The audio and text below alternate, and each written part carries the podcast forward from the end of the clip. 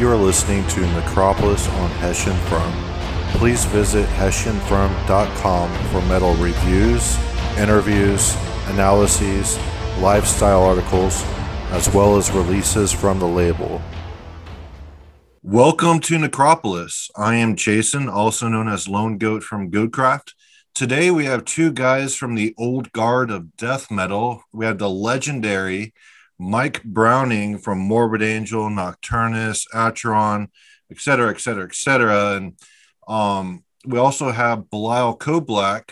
Um, he's also in Nocturnus AD with Mike, but Belial's part of that old guard as well. He was in Lethal Prayer, which uh, started back in the 80s. I know he was in Incantation for a while, uh, Funerus. Um, he has his little hands all over the uh, U.S death metal scene for you know the old timers here. So it's really great to have these two guys on the podcast. Thank you for being on the show. Definitely. Uh, great. Thanks for having us. Of course. Um, very excited for this episode. Um, a little information is like we actually know each other really well. So um, this conversation is primarily going to be about you guys and uh, Nocturnus AD, but we could, you know, interject some personal things in there because I know we go way back. So uh, for Nocturnus AD, um 2019's Paradox, which I think is the debut album from Nocturnus AD, but it's kind of like a continuation from like the first period of Nocturnus, like the key. Um, even the the the recording sounds like it came from the same session as the key. I know Jarrett Pritchard um recorded that at his studio and he just completely knocked it out of the park. Um, how did you decide to uh record with him? Um, is he going to record your next album? Um, I think uh, as far as we know, we're going to try to work that out so he can record, you know, the next album with us too, because we were really happy with what he did, and he's he's he's definitely one of those people that makes sure everything is is perfect. You know, he he he's a he's a pusher when it comes to that stuff. He makes he gets the best out of out of you, and and uh, he really cares about what he does. I think you know, when it comes to the recording, you know, he's he's more of just an engineer. He's a really good producer, and he knows, you know, he, he well more knows than what he's doing. But I met Jarrett back in the '90s. Um, we actually lived in the same apartment building. Interesting. So uh, when he was in Eulogy, yeah, and, yeah, um, Eulogy. I love Eulogy. Eulogy is a, yeah, definitely a, a Tampa gem. I think uh, they're very. Uh, they have that Tampa death metal sound, but they kind of weave their own narrative in there. Um, it's really interesting yeah. stuff. Like I think if they would have stayed together, they could have ended up being like one of the Morbid Angels out there. Oh, for sure, they were way ahead of their time. You know, as far as the bands around here, they were, you know, definitely one of the better bands, and you know, they were competition to anybody, you know, that was in, into death metal back then. And you know, the, they just never um, kind of broke out of Tampa, which is really a shame, you know, because then they split up. But um, yeah, you know, I, I knew Jarrett back then when he just played guitar in Eulogy, and then he started doing um he went to sound school and and started running sound, and then he got hooked up with like some of the biggest metal bands out there, and like Goatwhore and stuff in 1349, and uh and you know I heard some of the stuff he recorded in his uh, studios right there in Orlando, which is really close to Tampa, so you know that was uh, you know we didn't really have to go very far. And uh also he had just bought a um, reel to reel 24 track reel to reel machine. Oh, wow. Like, yeah, right when I first started talking to him about doing the recording, he had some extra time. It was like going to work out perfect time wise because uh, he went on tour too a lot with Goat Goatwhore, especially. And um, there was a, uh, you know, a good period where we actually had weekends where we could go up there to Orlando on the weekends and record. And he just, and then he put that he just bought that tape machine from from California, and uh, so that was like perfect for us. You, you know, I, I, talked to him about putting the drums on on the 24 track, and then you know, getting that sound that we used to have in Nocturnus, and he was like, you know, since he was back then, he knew, and he's uh, seen Very Nocturnus, cool. you know, locally in Tampa, yeah. so he, he knew a lot about the band already, and it was just kind of like perfect timing for everything. It's personal too, because you guys have known each other that long. So he has a lot of insight into what you should sound like. So it's very great that he was able to do that. And I, I look forward to um, you guys working with him again. I know he's going to knock it out of the park again. Um, so one of the other than the sound, like uh, the themes of Paradox kind of continue off of the key, um, like with uh, Doctor Magus. Um, I think the story you're creating for him could be turned into a graphic novel series. It's it's really expanding a lot. So, what's the kind of like uh, the plans you have for Doctor Magus? Actually, it gets even more detailed. Um, as you know, we on the key there was basically four songs that were the key story itself. Uh, it was like you know Andromeda Strain, Droid Sector, Destroying the Manger, and Empire of the Sands were really the four songs that meant you know were the key story itself. And it and uh, Empire of the Sands faded out because we were going to on Thresholds we were going to bring it back in like that and go ahead and continue the story. But because I didn't end up singing on the second album and I, I only wrote lyrics to like two songs on Thresholds uh, since I wasn't singing anymore. And so we didn't continue not even one thing from the key back then. So the whole point was when we had After Death, basically all of us in After Death became Nocturnus AD. That's right. And yeah. The whole purpose of that was really just to continue where the key left off more than anything. And uh, so we, you know, we still had have after death if we want to do it. But we also, you know, I came to the point where I was like, I'd love to continue the story with Dr. Magus and and and go ahead and, you know, write four more songs that so what I'm gonna do is on every album there'll be four songs just like on the key. Well, you started, you started started out just traveling back in time and killing Jesus in the manger, right? And uh or is that a different story? No, that's it. And and it ended up where he uh, after he destroyed the manger, he kind of basically destroyed Christianity as a whole. And with his technology, he took over basically, you know, the whole area there, Egypt and everything. And he went to Egypt and created the Empire of the Sands. Um, so that's where it left off. Now, in Paradox, it started where he discovers uh, an antechamber under the left paw of the Sphinx and it has all this alien machinery underneath in the chamber and he uh, there's a portal in there and his his uh, symbol on his chest which is the key uh, that started the portal opened it up and he went to a different dimension where he ran you know like where these beings got, got him and they put him in this machine that that uh that that gave him all these extra powers of like uh you know extreme intelligence uh you know kind of some I don't want to say superpowers, but I guess you could say basically like superpowers. Like, made him like almost like a super villain. But what they were mainly, go ahead. Oh, it's kind of like fourth dimensional stuff you're creating here of different, you know, time traveling and traveling through different dimensions and all that. So it's really interesting that uh, you're, you're drawing like this huge inspiration from like the best of sci-fi. Right. Well, what they were doing basically was preparing him to go back to the earth to prepare mankind for them to return because they were like the ancient ones um, that were here before and and were you know going to come back again.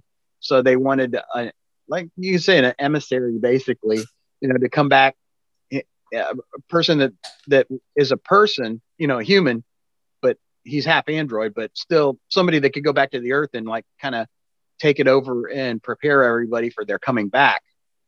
So that kind of that's basically what all the four songs um, were on Paradox was all of that. You know, him traveling there, uh, becoming you know super intelligent and, and getting extra powers and being able to go back. So now on the new album, uh, we don't have a title for the album as well yet, but the, there'll be four songs, and um, I've already written the first two lyric wise, uh, where he goes back well, he's going to go back, but they first they want him to go through these tasks, uh, which are um, they they go along with the tree of life. So there's ten spheres in the tree of life, and he's already collected the symbol on his chest and and the Earth sphere. Um, so there's like basically six more spheres in the middle of the tree of life, which he has to go to each one of those spheres and collect another symbol that will fit in his chest and in each one of those he's got a specific task to defeat to get those symbols so so the next album will have uh be have four songs with him going through three of the six spheres. It's like a, a an occult take on uh, Thanos. Yeah, basically, it's kind of similar to that. Um, but you know, I started it way before I knew what Thanos oh, yeah. was. You know, now everyone knows who he is. Yeah. Yeah, so it is kind of cool, and and like you mentioned, it could be a graphic novel, but more than anything, I think it'd make an awesome video game as well. Oh yeah, just all the traveling back and forth. But I don't know how marketable that would be to the masses. Like the first, you know, the first level of the video game, you're going back to uh, Bethlehem or wherever Jesus was born, and you're destroying the manger. That'd be like hilarious. Like maybe like a little cheap flash video game on a computer or something. Well, a lot of people would be, you know, kind of offended at that part. So probably what that would be is like that first part would just be like that little thing that you always watch in the beginning of video games where it just kind of tells the backstory yeah. and you don't actually play it. And then it would start where he starts, you know, going to the other, uh, you know, through the portal and the Sphinx and all that. So if it were a game, I would probably start it there and just have that backstory be like a video that you watch, you know, before you start the game. it's still kind of hard to market to you know the, the masses at least where you know the, the backing is you know the first or first you know introduction of this character is going back in time and killing jesus. It's hilarious. Like it, there's probably a, a niche for it because you know doom's big. Um you know doom is set in hell and all that so there's a lot of satanic imagery there. Um and you know there's a lot of it's more I know like in the 80s and 90s, like there was a satanic panic. And nowadays it's kind of more accepted. Like the the Church of Satan and all that is, you know, very secular and they're pretty much just atheists. Um, it's more accepted in uh, mainstream society than it used to be. So possibly, yeah, possibly it could be um, adapted to a video game, but it's trying to wrap my mind around is like the first bit of story is destroying the manger. It's hilarious to me. It could take off. Who, who knows? Um, but it's, yeah, definitely like a graphic novel. You're pulling in all these great sci-fi elements in there. Um, kind of like fourth dimensional stuff where you know he's expanding his intelligence. He's going back in time. He's going through portals. He's preparing the earth for you know the ancient gods and all that. So uh, very interesting stuff. Um, so one thing you mentioned is that you have four new songs for the next album. So I kind of I drew a parallel. It's probably because you know COVID nineteen um, has you know stopped a lot of bands from playing um, shows and all that and festivals. I know you guys were booked on Maryland Fest or Death Fest this year, so uh, and that's pushed back to next year. Um, so I was kind of thinking like, have you guys been just writing more material during this period? Oh yeah, it's it's been nonstop writing since we don't have shows and festivals to play and touring. All that time and energy is being focused on writing and creating, and we're loving every minute of it. We're coming up with some great stuff here. And we're already we're already up to uh, seven seven songs. We've basically got all the structure for. Oh wow, you're almost done with another album and a bonus surprise. Yeah, there'll be a bonus track too. So we're again we're going to do nine songs on the album, and then we'll have one bonus track that actually uh, is a song that kind of goes back and completes, um, you know, like the key story. Also, we also had on the key um, Lake of Fire and Standing in Blood kind of go together and make their own little story. And I did uh, the song song the lyrics "Seizing the Throne." Actually are are like the third song. So it's like Lake of Fire, Standing in Blood, Seizing the Throne, and there'll be an old song that's going to be brought back that actually was not on the key that will will complete those three songs and have, make a four song story. Oh, very cool. So it's like a little side story for the album. Yeah, that and also um, you know, like we did uh like Neolithic was on uh the key and we did Paleolithic which is like the next period in time. So we're going to do another song on this album, um, Mesolithic, oh, which cool. will continue the story of that as well. So they'll again, just like is, on Paradox, there'll that, be three three different things that continued from the key. Is Mes- Mesolithic like part of like Mesopotamia and ancient Sumeria and all that? Or is that um, it's starting to get it. Yeah, it's it's basically um, like Paleolithic was, you know, like when man started beginning to use tools and stuff like that. So it's the next step in in history, basically. So that's kind of like where I'm taking it lyric wise.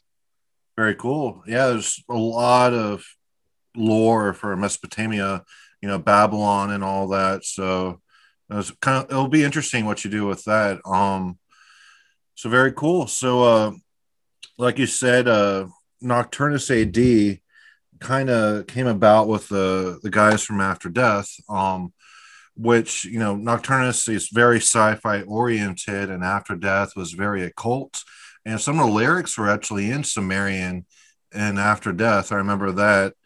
Um, so, uh, do you consider it the same band, or are they separate entities?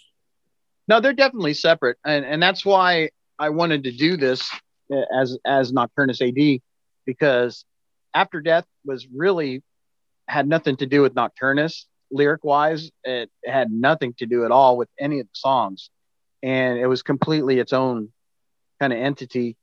And with Nocturnus AD, it's all about continuing exactly what was on the key, and those not just those stories, but also those kind of themes and and is sticking with that stuff and uh, like also after death we played everything in d and uh, the key was in e flat. So when we decided to do nocturnus ad we actually tuned back back up to e flat to make everything. Because when we played the nocturnus songs uh, and after death they they were a little heavier because they were in d and they didn't sound exactly exactly the same as they did on the key because they were a little lower in, in the register tuning. So when we started um, with Nocturnus AD, that was the main thing we did right off the bat was, you know, have you guys go right back to the, the E flat tuning of the key. So we're right there in, in the same tuning.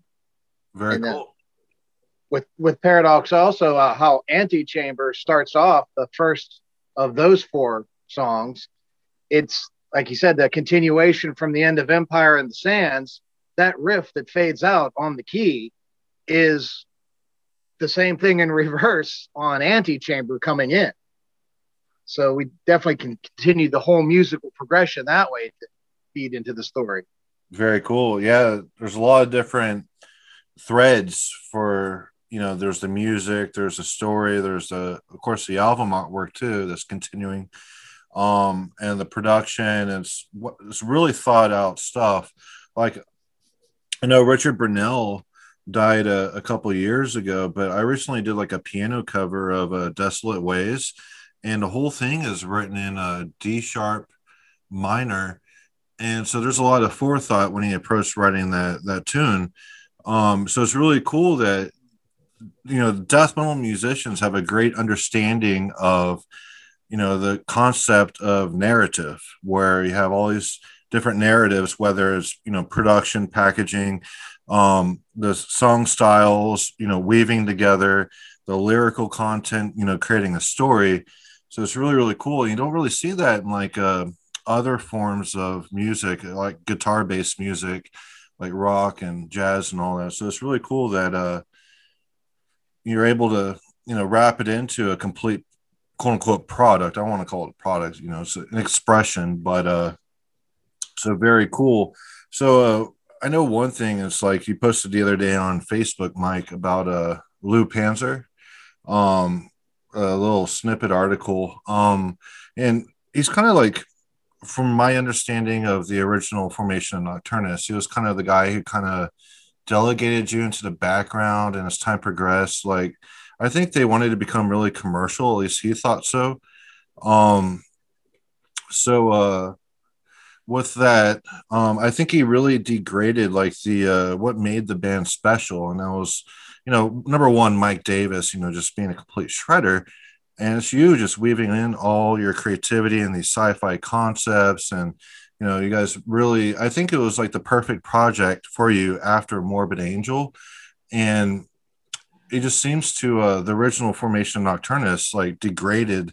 You know, first they put you on drums without singing and then you know they removed you from the band so it's and they just kind of tanked from there so like what made them special was actually kind of like i think you played a really big part in that um so hopefully, you know, Louis Panzer is still thrashing where he's at. Um, so uh, it's great that you have this new vehicle now with Nocturnus AD. We're able to continue the concept of the key. Um, so let's see here. So Belial, um, one interesting fact about you with Nocturnus AD um, is that you also do some synth on guitar, correct? Uh, yeah, I have a SY300, the Boss SY300 pedal that I acquired uh, right when we started writing Paradox. And uh, yeah, there's some uh, interesting effects that I can get out of it that it, that doesn't sound like a guitar at all. It sounds like the the keys at some point in time. So I can interlayer sounds in some of the intros or middle sections with the keyboard, and it sounds like it's all the keyboard. It does. Yeah, I've listened to Paradox. I can tell, you know, the synth is actually coming from the guitar rather than the keyboard. It's really cool. It's something that, you know, the, the old rendition of Nocturnus didn't have. So it's definitely a new element that you're able to bring into the fold. Um, a little bit about your background. Uh, it's like you're part of that old guard with Mike as well. Um, how did you guys get in contact? How did you come into the fold of like after death before it became Nocturnus AD? Well, uh, that goes back quite a ways. Um, I first had met uh, Vince Crowley when he moved up to Pittsburgh, where I'm from, and uh, you know, being in contact with Vince all those years up there, and actually working with him in early formations of Acheron. I was traveling, moving furniture for a living, and I ended up down here on the time off when Vince had moved back down and I had time to hang out. And he was like, "Oh, you want to go over and meet Mike Browning?" So uh, that was back in early '92, I believe. Oh, damn! And uh, so that's when I first met Mike, and uh, yeah, cool dude. It was great to meet him, and uh, from that point forward, you know, we stayed in contact. And when I moved down here, it was just like a a natural kind of a thing to start jamming together and we actually did in uh, early 2005 i came down here and we started playing together for a few months you know doing doing some free form stuff and actually some lethal prayer material and uh yeah then it just transgressed from there into yeah it just, it just happened to me when we were kind of jamming on the side and i had after death going and uh we had a problem with the other guitar player and after death and had to get rid of him and then Belial was just right there and he had like a month to learn. Like we were going on a tour, and the other guitar player we had, not Damien, of course, but the other guitar player, we had a tour planned, and the other guitar player said, I can't go because of my job and this and that. So we basically had one month to get somebody in there, oh, teach them like eight or nine songs, and go to Europe. And, yeah. you know, uh, we did some Nocturnus stuff, of course, too, at the time and after death, but we also had all the after death songs. So Belial was already kind of set up and playing with me. You know, we were already kind of jamming anyway, so it was kind of like a natural progression to say, "Hey, you you want to do this?" And he's like, "Of course," you know. So it was, it's been an honor, and uh, I just I dropped everything else I was doing for a while and focused like 24 7 on that to cram learning as much of that material as I could in that short period of time. Uh, and we went on that tour. Yeah. He did it. He learned all the songs. And there was a couple shows where we had multiple encores and we ran out of songs to play that he knew. So people were going crazy and smashing beer bottles and wanting us to play more songs. We did five encores, I believe, in Germany one night. It was insane. Like, we can't play anything else but what we've already played. And they're like, play it again. Yeah, we actually played songs that over again the same night at the same show because people wouldn't let us stop playing. Holy shit. Yeah, I've never seen that happen before. or again after that one yeah, show. I remember it was the way that club was laid out too. When you walked through, there was only one doorway into the room where the stage was, so we couldn't get off the stage to leave, even if we would have wanted. Yeah, the people and the, and they were open really late, so uh, you know it was like two o'clock in the morning, and they're like, "Play another song," and and I, actually I'm like on the microphone going, "We don't have any more songs," and they're like, "Play another one over again," and we ended up doing that like three times. I think we ended up playing you know, three songs that we already played that night. like and, Chapel uh, of Ghouls over and over and over on repeat. Yeah, I don't remember which three we ended up playing uh, again. I think we played "Destroying the Manger" again was one of the Nocturnus songs. Um, I can't remember the other one. Was we did another After Death song. Yeah, I can't remember what the third one was. Probably a Morbid Angel. It might have been. Maybe it was. Um, but yeah, I mean, he only knew like ten songs at that time, and you know, we did all ten songs, and then they were like, wouldn't let us stop. So we were like, okay, well, which one? You know, I actually asked the crowd. I said, which one do you want to hear again? And they all started yelling song titles, and uh, we're like, okay, that one. You know, and uh, it, it was really, it was a fun night. It was, you know, that it was quite amazing that I don't think a band has ever done that before. I wish we would have had that videotaped or recorded. That would have been yeah. Awesome. I remember when you guys did that tour, I was in the military at that point, and uh, you guys definitely you know shared pictures with me, and I, I think you had like a double decker bus, and you know when you did that European tour, so it's great that you had that experience. Um, not a lot of bands get to have that experience in a you know extreme metals, but you know you're definitely an exception where you're you're you're a fucking legend. Um, and I know Belial is part of that old guard too. So you've definitely you know paid your dues over and over and over, and you helped shape um, how death metal was, and when it was you know being birthed formally. You know, bringing in your your creativity and all that and Morbid Angels. So definitely well deserved touring and all that. Um, very very cool. So like I said, I know you guys play some Morbid Angel songs live. Um, like they're played on Abominations of Desolation, correct? You don't play the like the Altars of Madness or anything renditions of those songs. No, no, we only do stuff that I actually sang and played on, and um, uh, you know, and I even wrote a lot some of the lyrics on these songs also as well. That not all of it, of course, but um, well, Hellspawn is one that we did, uh, and, and Demon Seed I mean, no, we haven't done Hellspawn, have we? No, we haven't done that. We haven't done Hell, but we did do Demon Seed. Uh, there's three songs that we've done, include well, also the Gate, which is just like a little intro thing. But we've done Demon Seed, uh, Chapel of Ghouls, and Angel of Disease. And Demon Seed, I wrote all the lyrics to, and even came up with the title. And uh, Chapel of Ghouls, I, I, wrote a lot of the lyrics to. And uh, Angel of Disease, I threw some stuff in there too, not a lot, but I did. And um, and of course i sang on all those songs on abominations so we decided that if we were going to do these things that we would do them as an encore only at the end of the set um, so we didn't really put them in the set. We put them after the set as an encore and we did them exactly basic well you know pretty close similar to the way they were on abominations rather than the way they were rewritten and put on any of the other albums. Yeah it seems more like streamlined.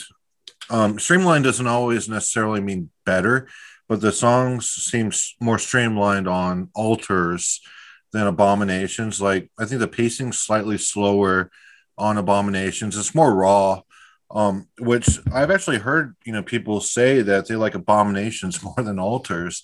You know, it's definitely more visceral. Um, so very very cool. Um, so your other more chaotic on the abominations version. So we tend to go that direction ourselves. yeah. Yep. Keeping chaos at the forefront. Um, your other. You also got to remember that um, Altars was re- was was recorded almost three full years after Abominations, and those guys were all together for three full years, practicing all the time, and and really had that much time to improve the songs, and they had a huge budget for recording and more sound. So, you know, of course, Altars was going to sound a million times better quality wise and playing wise because that, you know, they had three full years to take those songs and rework them. Right. Yeah. Well, I've actually heard people say they prefer abominations more than altars. So it's not, you know, saying, you know, like it's what you did was great and people still re- recognize it as being great and actually prefer it to uh, the, the the renditions on altars. So it's very cool that you're a part of that pivotal moment in death metal where you're able to move mountains and you know really just innovate and there's a lot of ingenuity in there and i know it's a lot of youthful expression at that specific time but still it was very influential for you know even bands today going around. They're, they're, you know, the lyrical content is kind of derived and shaped by what you helped do back then. Um, so it's very, very cool. Um, speaking about Morbid Angel, you're on good terms with Trey now, correct? Yeah, um, not this last December, but the December before that in 2019, uh, they played in Tampa, and uh, I went. I, a friend of mine was like, "Come on, man, go to the show." And you know, I've been talking to Trey, and you know, they'll be backstage. Well, actually, in their bus, you know, behind the club.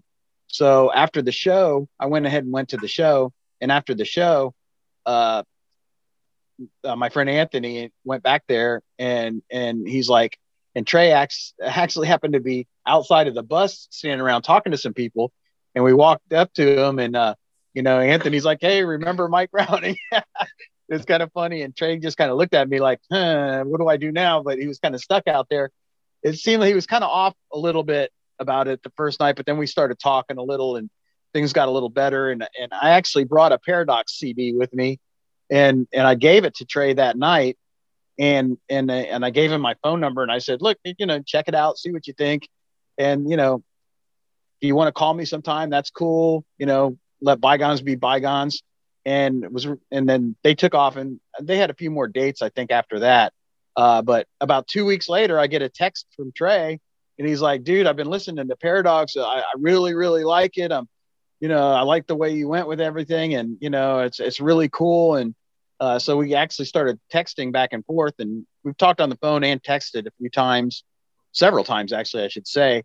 Uh, so you know, it's not like an everyday thing or anything like that. Sometimes it'll be a month, and I won't hear from him, or you know, he won't hear from me. But I'll text him something funny or something similar, and then uh, you know, did you we'll ever talking about did, guns? Uh, and he wanted to talk about guns and politics, basically, and and uh, it's kind of funny. So, and we actually, it was funny that he remembered so many things that we did back then, even before we got, you know, signed and started doing bigger shows. Yeah, you went to uh, Plant High School together, right? Yeah, yeah. I met My mom went there. My mom went to that high school. Really? What yeah. year?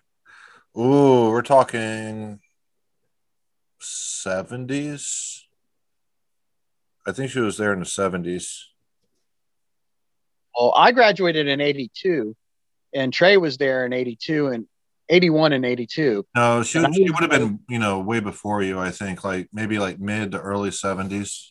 Oh, okay. Yeah. Cause I, I was there from 79 to 82 and, and Trey came in in eight, 81 and we actually met in like really late 81 and, and uh, he had just got a guitar for Christmas and and uh, so he's like, oh, you know, I play, I, I, got a guitar now, and I had a drum set, and hadn't really played in anything but the school bands, you know, stuff like that.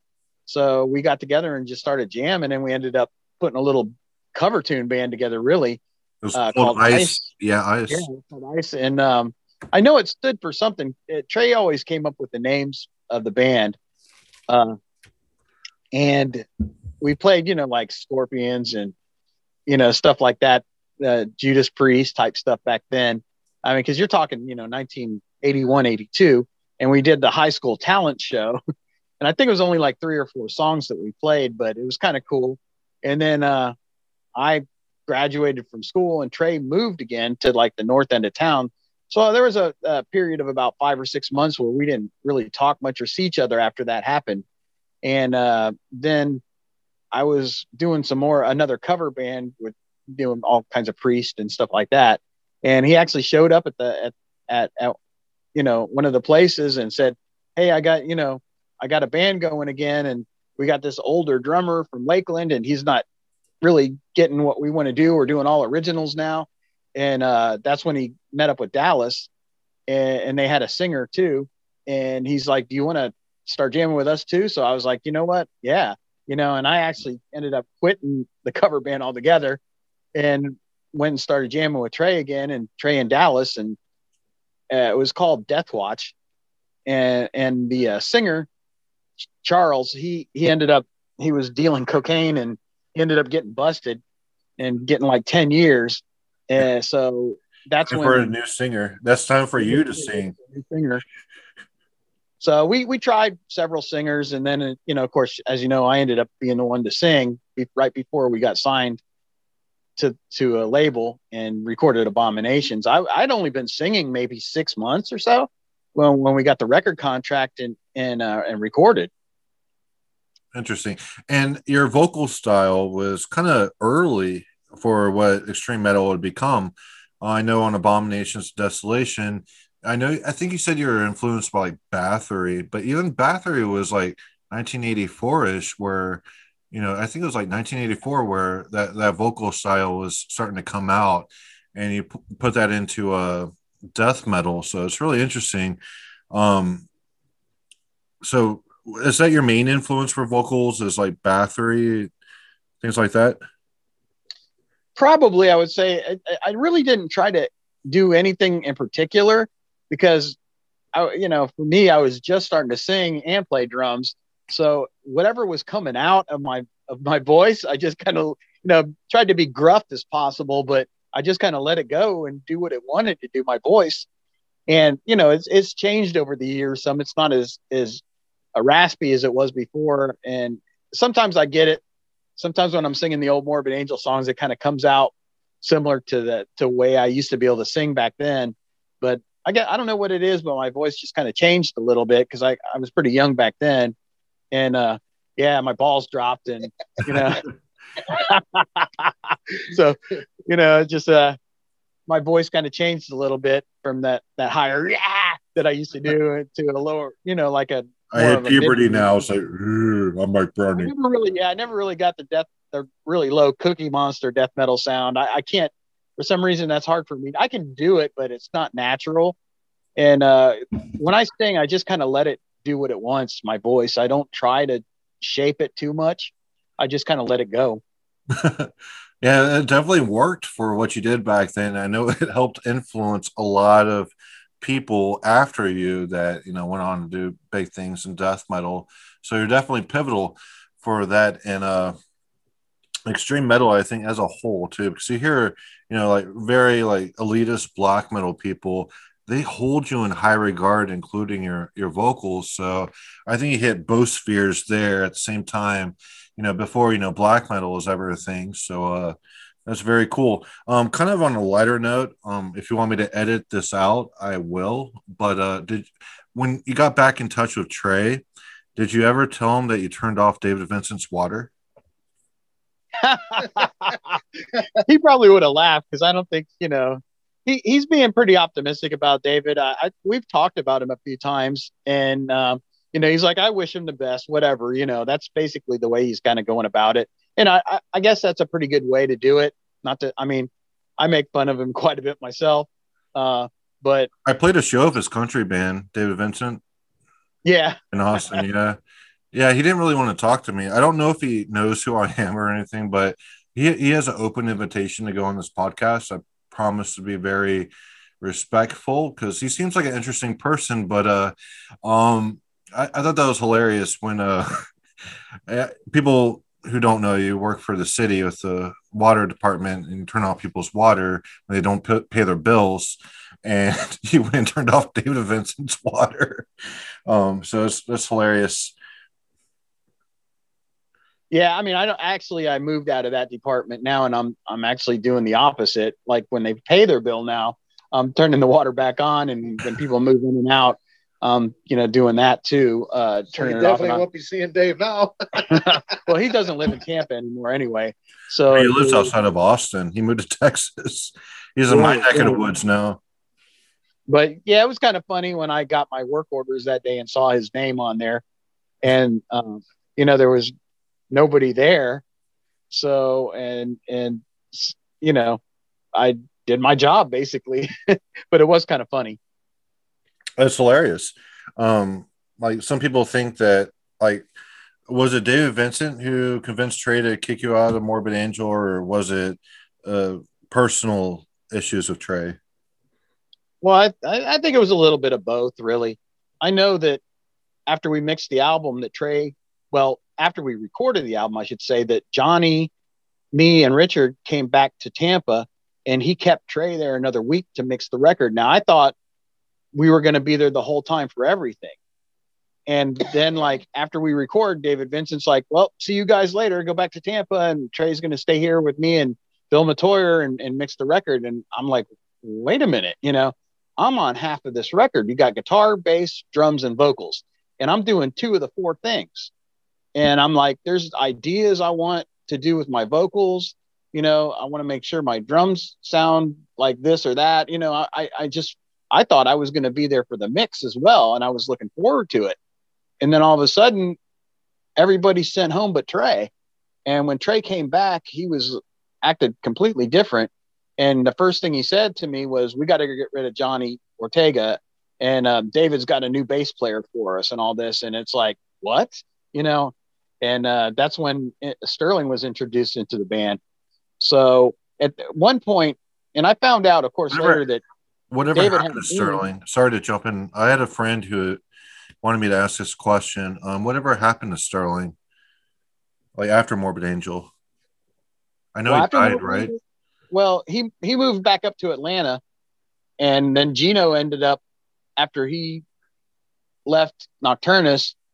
Um, actually, he went to jail for a little while, and then he he didn't stay in jail very long. But after he got out of jail, he went up there to Atlanta as well because I I didn't want to jam with him anymore after all that these problems that he kept having, and um, so he went up to Atlanta and started playing with Sterling again up there, and they were going to redo Incubus and they never i don't i guess it just didn't go anywhere at that point and then uh, i know he after that he met a girl in tampa that he actually ended up marrying and they moved out to uh, san francisco and opened up an occult store and uh, then they split up and she came back to tampa and actually called me up one day and said i've got like you know sterling and i got divorced and i have a like all this stuff from the store. We split everything in half, and and and I have all this stuff. And I knew a guy in that owned a, a, store here, in a cult and comic book store called Merlin's.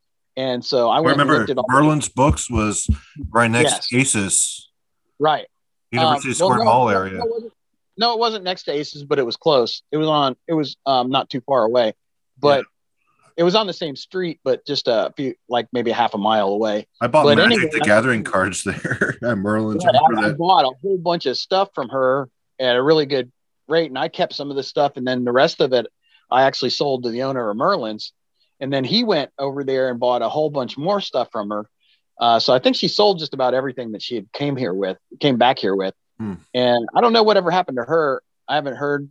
I think she got remarried actually, and uh, then you know, like I didn't talk to Sterling really too much after. He called me one night, one time, and he was like acting very really strange and saying, "Dude, I'd like to get the ga- band back together." And I'm like, you know, I just don't think it's going to be possible. Yeah. And I never heard from him again. And then about two years after that or so, I heard that he had hung himself. That's sad. It's really sad. Especially I know I know you played with Brian Hipp. Um, he was at Cradle of Filth at one point, right? Yeah, he didn't record anything with them, but he did. I guess when Brutality went over there and and did some European shows, he ended up meeting a girl over there and stayed over there for a little while. Um, when the band came back, you know, Brutality, and then he stayed over there uh, with that girl, and I guess she came back over here, and I don't know what happened too much because I didn't know him that well back then, but I get you know from that point, I guess he met several people over there when he was over there. And I know at one point the Cradle of Filth guys asked him if he would play guitar for him. Uh, so he did a couple tours with them, and that was about the only thing that I know he did with Cradle of Filth. Yeah, I think he did one or two tours with them, and uh, it didn't work out. So he came back to Tampa, and uh, you know we were looking for a guitar player for After Death, and being that he had been in that band and Brutality and everything, he joined our band for a little while, and Yeah, it was before just- I was in the band that Brian Hipp was. yeah and and he just you know he he was doing good for a little while and then he got into some trouble again and went to jail but just like for a month or two and the night he got out of jail he went back to his parents house and got some heroin and and shot it up and basically you know died That's really overdose really sad. Um, I hate when people go down that path, especially if they have a lot of potential to do really great things. and it happens a lot. Um, of course, you know, drugs are really prevalent in music. You know, music's inherently liberal, so there's a lot of you know liberal things, especially like intoxication and all that in music. So uh, it's kind of interesting that uh, you know some people go down that path of destruction. Um, they're not able to rein that in and level themselves out. So it's really tragic. Um, a couple of things I wanted to uh, bring up this um, what kind of music do you guys, both of you, uh, listen to outside of metal?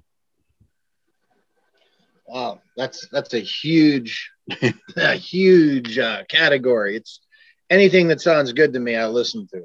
You know, it's I don't have a specific flavor or genre that I just adhere to. I, I listen to lots of stuff, but I could say probably more or less earlier classic type of stuff from 60s, 70s, early 80s type of. He's got a Gilmour shirt on right now for Pink Floyd, 72. Yeah, well, Dave Gilmour's 75th birthday today. Uh, Pink Floyd was uh, always one of my, my favorites, you know, way back then when I was in school. So, you know, Frank Zappa, Black Sabbath, Rush, King Crimson, ELP. I mean, all that stuff was big influences on me to play guitar to begin with. Rory Gallagher, you know, and then obviously in the metal, you know, come into their early formations with, you know, Morbid Angel, Bathory, you know, going into Bolt Thrower. Those were all early pivotal things for me. Incubus for sure. Uh, both Incubuses, right? Because there are two. Actually, there's three. oh, not the, not the mainstream one, but the there was like there was, there was one with the Howard brothers, and then there was the Mike Browning Incubus. There was another Incubus in Europe too. That released a heavy metal kind of album. I think they were from uh, Germany, possibly. I think it was. But yeah, there was another Incubus. There was four that I know of at least. That's crazy. A lot of Incubuses yeah. out there. So, uh, you know, you're really into the old classic rock. How about things outside of like guitar based music? I know Mike Browning that you like you you gave me a burn CDR of Daemonia. So I know your influences are, you know, well beyond the realm of guitar music. Oh yeah, I mean, you know, I've always liked soundtrack stuff. I used to when I was young, I used to get those Halloween records, you know, of just sounds like crazy Halloween sounds, and I used to listen to those a lot. Um, you know, it was kind of cool. I just put on screams and creaks of doors and and then you know they'd have like haunted mansion sounds and things like that. I used to listen to those little soundtracks a lot. I used to get the cassettes of you know Halloween sounds and and just listen to that stuff. And uh, I I had a period where I really liked a lot of um, was listening to a lot of Middle Eastern stuff with the tabla and you know and sitar type stuff. I really kind of like some of the older uh, music in that style as far as that. And, and of course, I when I was growing up, you know, Zeppelin and, and Black Sabbath and Rush, all that all that was my biggest influences when I started playing drums. I mean, I remember being 16 and having my first car and hearing I had a really loud car stereo, you know, with the little seven band equalizer and everything, and I had the blasting, you know, Jensen speakers and all that. It was really super loud. And I remember uh, going to work one day. It was really strange. I was going to to a when I worked at a burger place. I was 16, leaving high school, going to work, and Tom Sawyer came on the radio. It was the first time I ever heard it, and I was familiar with Rush, but not a lot, you know. And that song, for some reason, with the keyboards in the beginning, and and just it, it sounded like it came from another world. Actually, foot pedals. Oh yeah, yeah, yeah. That was uh, his uh, his uh, Moog. Yeah, he was using Moog Taurus pedals. yeah, the Taurus pedals. Interesting. When I heard that, I was just like, "This is insane! I never heard any music like this before." You know, but when you go back and look at the '70s bands, tons of them had keyboards. Deep Purple, even Sabbath, when they play live, they always had Geoff Jeff Nicholls.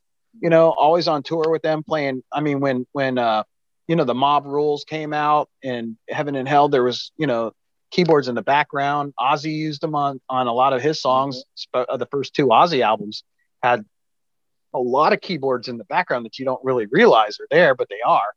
And you know, you had stuff like Rush, Yes, and uh, you know, and that kind of stuff. I always liked the fact when a band had a keyboard that it gave the band this really full, almost orchestral sound, right. but not really just orchestral. It, it was it was uh, just it gave it a whole nother dimension than just guitar, bass, and drums. So you were the the brain behind bringing a keyboard into Nocturnus, correct? Um, yeah, I mean, I wasn't the one who knew Lou, but you wanted, wanted a keyboardist.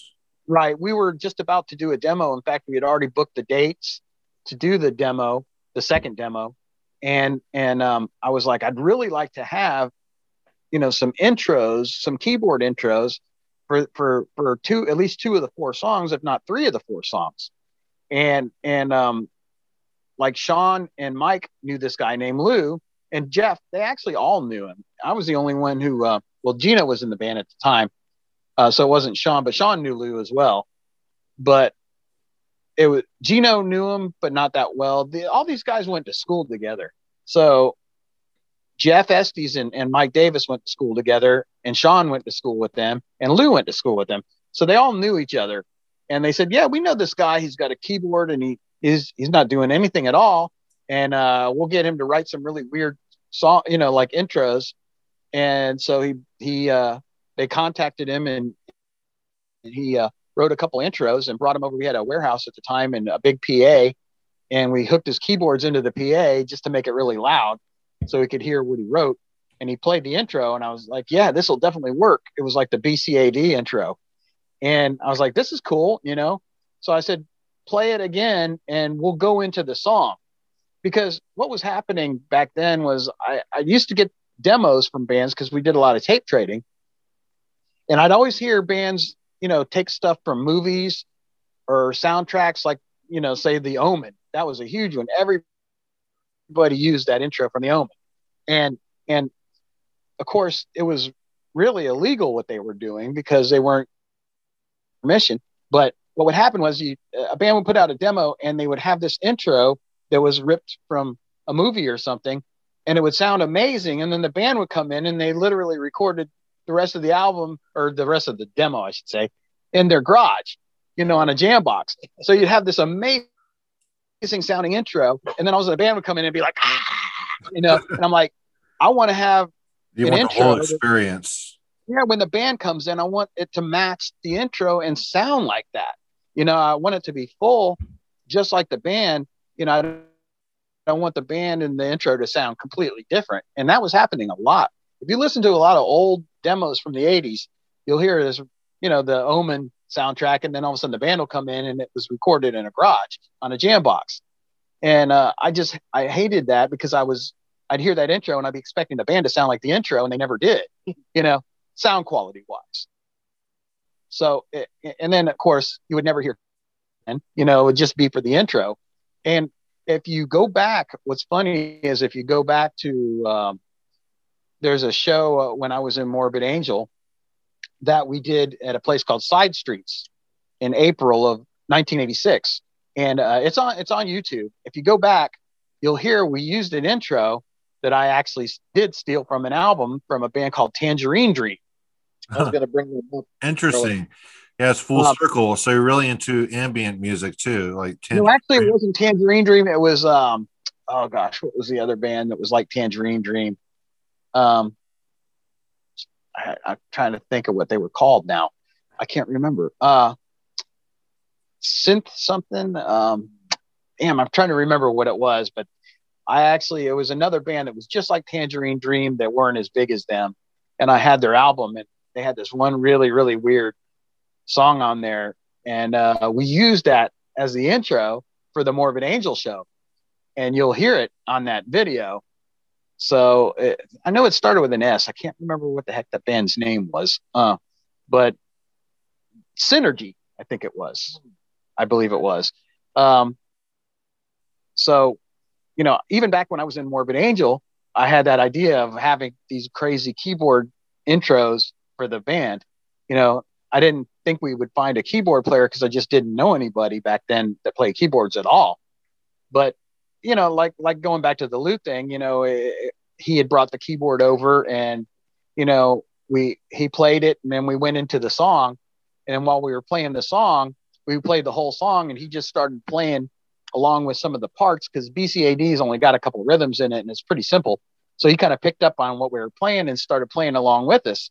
And i was like man this really sounds cool you know? And i was used to hearing bands with keyboards. Like i said rush yes deep purple. You know i mean all the stuff i listened to back then had a lot of had a lot of um keyboards in it. Yeah uh, emerson lake and palmer. I love brain salad surgery and oh, yeah. stuff like that. I, I used to listen to that stuff when i was like 14 so yeah doors of course. And and, and it's so i never even thought twice that it was not really in what we were doing because death metal wasn't really named death metal back then. It was all metal and there were bands in metal that had keyboards but not really death metal yet. Yeah, you're so the first. To me, to it really didn't seem like. Well, I don't know if we were actually the first, but we were. But you're the first, first to, to do popular. it well. Yeah, the first to do it well. Right. Yeah, we were the first to like incorporate it full to where it actually got noticed. I would say, you know, I'm sure we weren't the first band in metal to use keyboards, you know, in death metal. Maybe even there might have been some others, but uh, you know, I did. I wasn't thinking that that way. I was just thinking that I liked keyboards in the music, and I thought it made it really full. So that's how it kind of came about. And it just kind of happened that way. And uh, so we went and recorded the demo and let him play on all the songs. And uh, just like stemmed from there, it got better and better and more involved and everything. That's great. It's great that you were able to do that and pulling all those, you know, they're not really unorthodox, but they are in like that point in time where there weren't a lot of like ambient and you know soundtracky elements in metal and you're able to bring in that keyboard element which expounded upon you know so much more texture than what you know just guitars bass and drums can do. So it's great that you you had that period where you innovated with morbid angel but then you innovated with nocturnus. So it's not something where you can say it's like oh he's just a one hit wonder. He just you know did one cool thing one time. It's like no it's you're you're a legitimately very creative individual. You have you're very pragmatic in your outlook like in your thinking that you're able to you know see what's there and pull in the best possibilities. So um it's very very cool. And just to end this podcast on a, a positive note that's kind of personal i want to thank you for telling me to do Goatcraft um you presented me with the best project for my personality and all that um, where I am my own obstacle. And I want to thank you for that. Well, you know, I mean, to me, when I saw you play, you're you're like a prodigy, you know, one of those prodigy type people that can play the grand piano like like you know, when there's very few people who play the grand piano the way you can. I'll, I'll put it to you that way. And and when I heard you play that, I was like, man, you know, this isn't really what I need in Nocturnus because bands like Dimmu Borgir and Cradle of Filth, they they go for more the grand piano kind of stuff, and I needed more sci-fi sounds. And now you've you've mastered that as well. But back then, you were really piano oriented, you know, and it did bring a really cool element to After Death, which we didn't have before either. So I thought that was really cool. But your talent on the piano was like way beyond what what what really metal needed, you know. And I, I thought it was kind of a waste that you knew how to do all this stuff, but you couldn't really use it in metal, you know.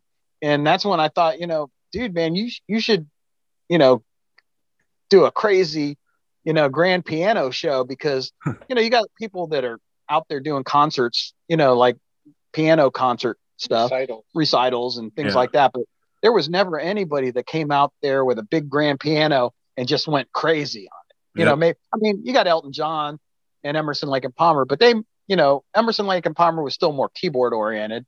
And, you know, even though, you know, say, you know, Elton John did some weird stuff like jumped around and stuff and played the piano, it wasn't like classical, you know, grand piano.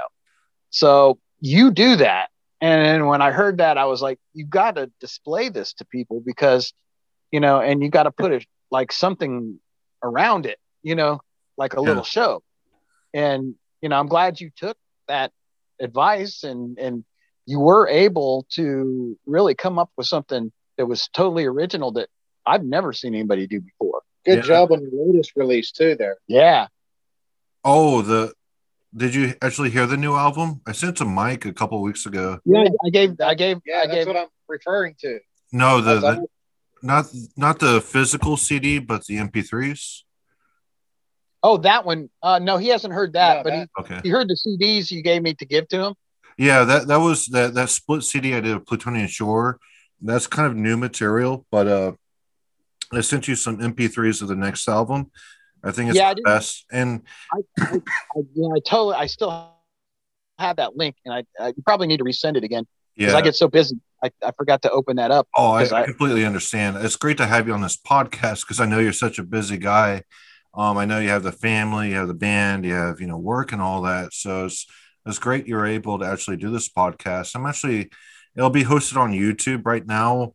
Um, the views are about like around like a hundred or so, but hopefully I'm looking to expand my reach. So hopefully uh the podcast can reach more people. Um, so I want to thank you both. I know you guys are going to be rehearsing in one minute. Um, We're waiting for everybody else to show up now. Actually, yep. Um, but you know, as far as the podcast, just send me a link, uh, and I'll put it on. I get really good amounts of views on my Facebook page. yeah, So-. I'll definitely put that on there, and and it'll it'll get you some more views for sure, and expand your audience. Excellent. Yeah, I'm looking forward to uh, you know, finishing up this episode. This is one one that I really wanted to do because you know our background with each other. Like I was roommates with Belial. Um, I know how dedicated he is to death metal. I have seen so many nights where he's just been blasting. You know, either him playing guitar with Butcher, I remember that, or late into the night with uh, you know, practicing Lethal Prayer to uh, um just going through albums and showing each other music, you know, into the the wee hours of the night, and you know, of course, um, you know, And you might be a little inebriated, but that I had. I remember you tore that thing up, man. what was that? That little cheesy keyboard I had there when Oh. you were, were there for a while. You were tearing that thing up. yeah, um, yeah, we had some great times. I know he's he's part of the old guard, so definitely fixed my memory, especially when it comes to uh you both. Um, I know you both are really, really professional. You practice, you know, twice a week at least. Um, everything's on a fixed schedule, and a lot of bands don't have that nowadays. So, um, I think the old guard mentality um, is definitely the best mentality um, when it comes to uh, death metal and all that. Um, so, thank you very both very much for uh, being on this podcast. It was one of my. It's a great pleasure of mine. Yeah, it was fun doing it. oh, yeah, for sure. likewise. Appreciate you having us on here. Yeah, have a great rehearsal of Nocturnus AD. All right, and the best to you, brother. Yep, yep. Good luck with the, uh, what you know, all your stuff. Now that you got a couple things going on, Yeah, and uh, I'm glad that you were able to do something with the Goatcraft because I think, you know, you started something new, like just like I did. You know, you you know you you took that ability and kind of made it your own. Yeah, I appreciate that. Thank you, Mike. Um, yeah, and it's you, mainly your advice that you know put the switch on in my brain to do that. So thank you. Well, you took it a step farther than than I suggested, which is a great thing, of course. But that's what you're supposed to do. You know, you Yeah, you took that one little suggestion and you made it a whole, you know, child of yours, basically. You know. Yep. Still, still breaching into the unknown. Like I am my own competition. I, I have no, you know, competitors from what I'm No, doing. you, you're out there doing this thing, and just like I said, you know, you were able to bring your situation by yourself and and like play in between other bands, like on festivals and stuff. You know, it's the perfect thing to where you know you don't have a huge setup. You're by yourself.